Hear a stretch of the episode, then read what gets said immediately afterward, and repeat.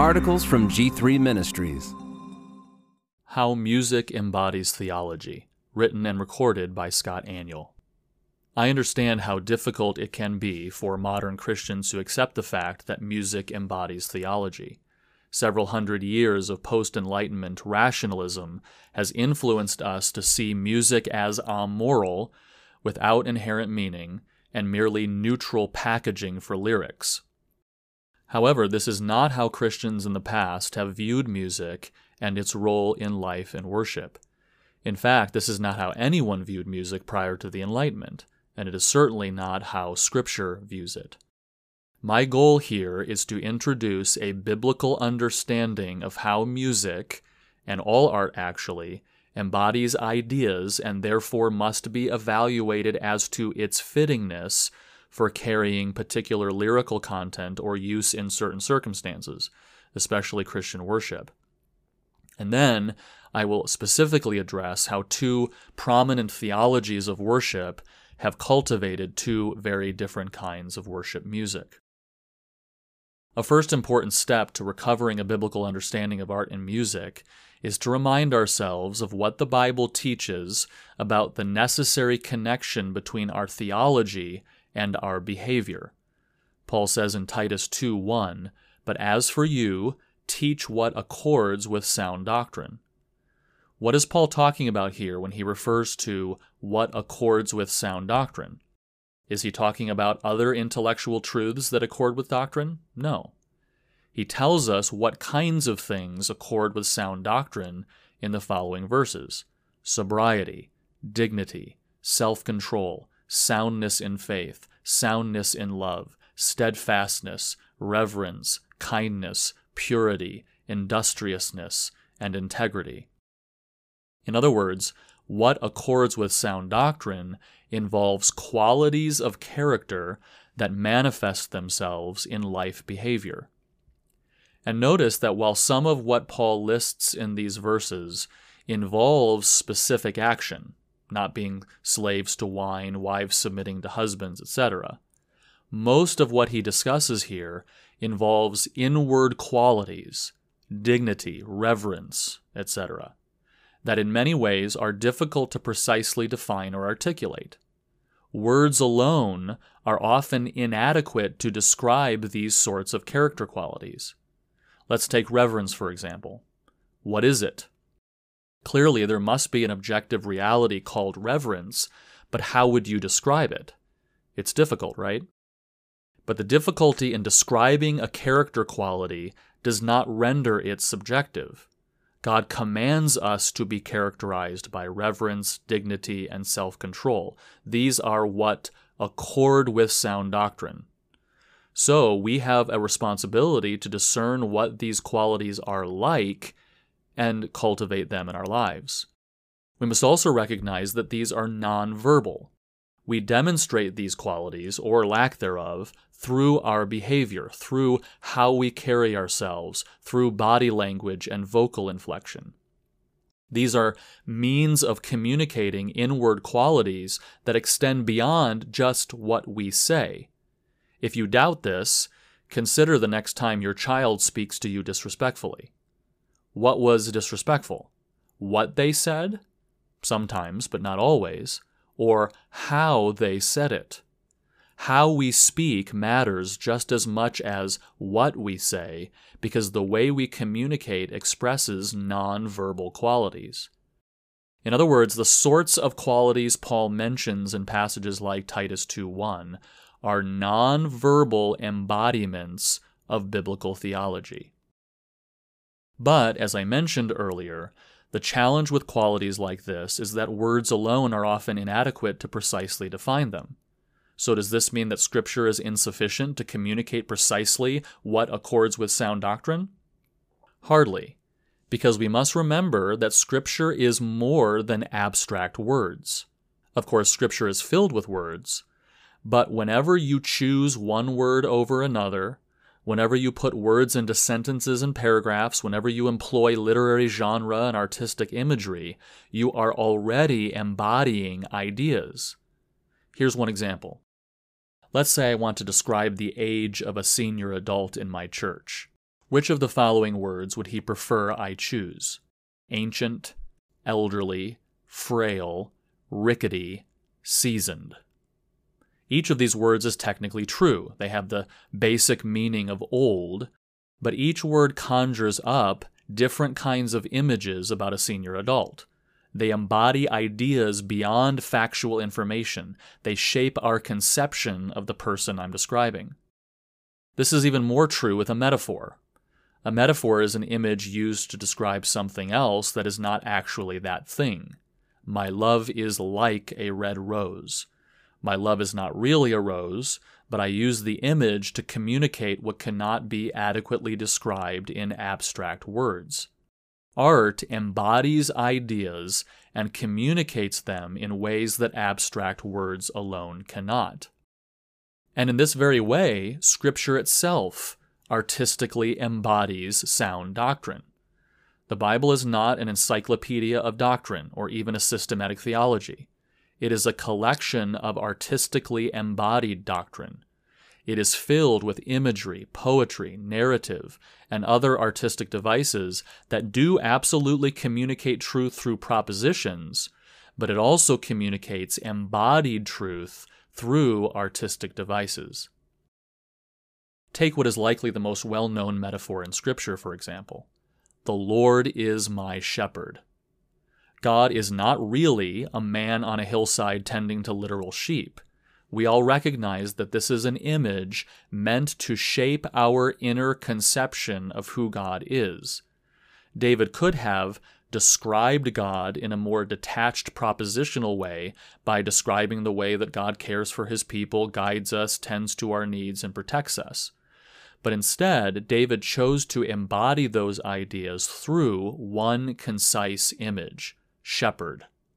That one image embodies all of those ideas and more, ideas that would either take a whole lot more words to express or would be virtually impossible to capture with non artistic language. Even the most didactic portions of Scripture, the New Testament epistles, for example, are filled with imagery, careful word choice, and precise syntax that don't just tell us right doctrine, they embody right doctrine. They don't just inform our minds, they shape our hearts, our inner conception of truth. Kevin Vanhoozer summarizes this well. Quote, it has been said that poetry is the best words put in the best order. Similarly, because we are dealing with the Bible as God's Word, we have good reason to believe that the biblical words are the right words in the right order. Leland Ryken has similarly argued throughout his career that we need to understand that the literary aspects of Scripture are essential to the truth it communicates. Quote, the point is not simply that the Bible allows for the imagination as a form of communication. It is rather that the biblical writers and Jesus found it impossible to communicate the truth of God without using the resources of the imagination. The Bible does more than sanction the arts, it shows how indispensable they are. Ryken argues this for exactly the issue under consideration here. Ideas are embodied in artistic forms. He says, quote, Everything that is communicated in a piece of writing is communicated through the forms in which it is embodied. So, Scripture commands us to be reverent, and then the various artistic elements in Scripture show us what reverence is like. Scripture tells us to love God, and then its artistic expressions embody appropriate love. Scripture admonishes us to be godly, and then its artistic expressions form our conception of what godliness should be like. Art embodies ideas because art presents an interpretation of the ideas it carries. As Ryken notes, quote, artists do more than present human experience. They also interpret it from a specific perspective.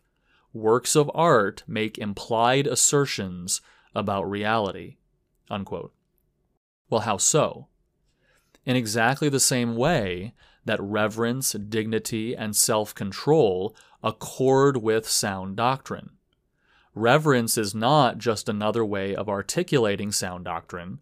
Reverence embodies sound doctrine. It applies sound doctrine in real life. And in the same way, art can embody ideas. Ryken explains, quote, the method of art is to incarnate meaning in concrete form. The artist shows and is never content to only tell in the form of propositions. The strategy of art is to enact rather than summarize. Unquote. This makes sense when we remember that all art, whether we're talking about poetry, literature, drama, or music, is itself human behavior. Art is human expression. What we express through an artistic medium is not just ideas abstractly stated. Rather, an artistic expression is a person's interpretation of ideas. This is particularly true in music with words. The words themselves express ideas, but even the word choices, images employed, and word order already express an interpretation of those ideas. Add music, and now the artist is further expressing interpretation of the ideas present in the lyrics. One of the best illustrations of this is the infamous example of Marilyn Monroe singing Happy Birthday to President Kennedy.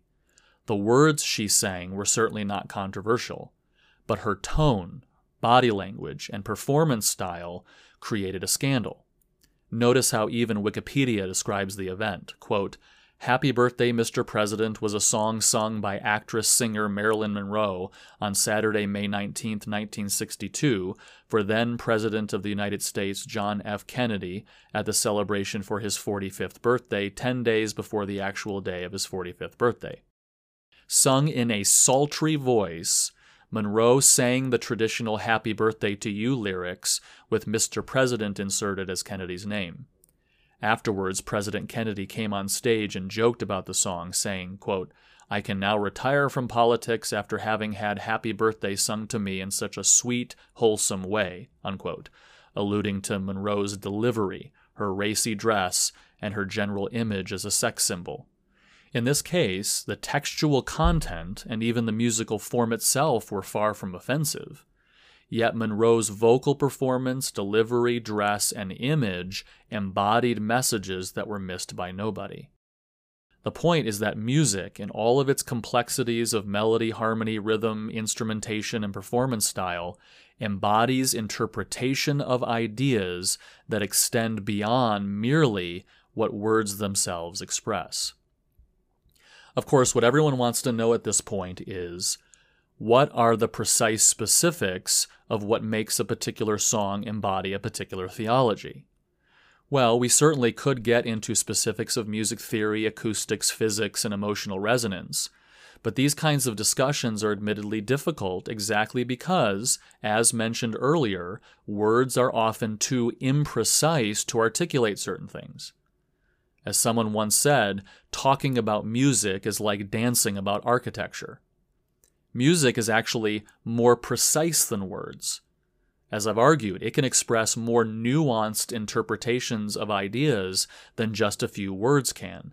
Again, that's the whole point of art to give language to interpretations and ideas that words alone would be inadequate to express. Again, this is why God used art in Scripture itself.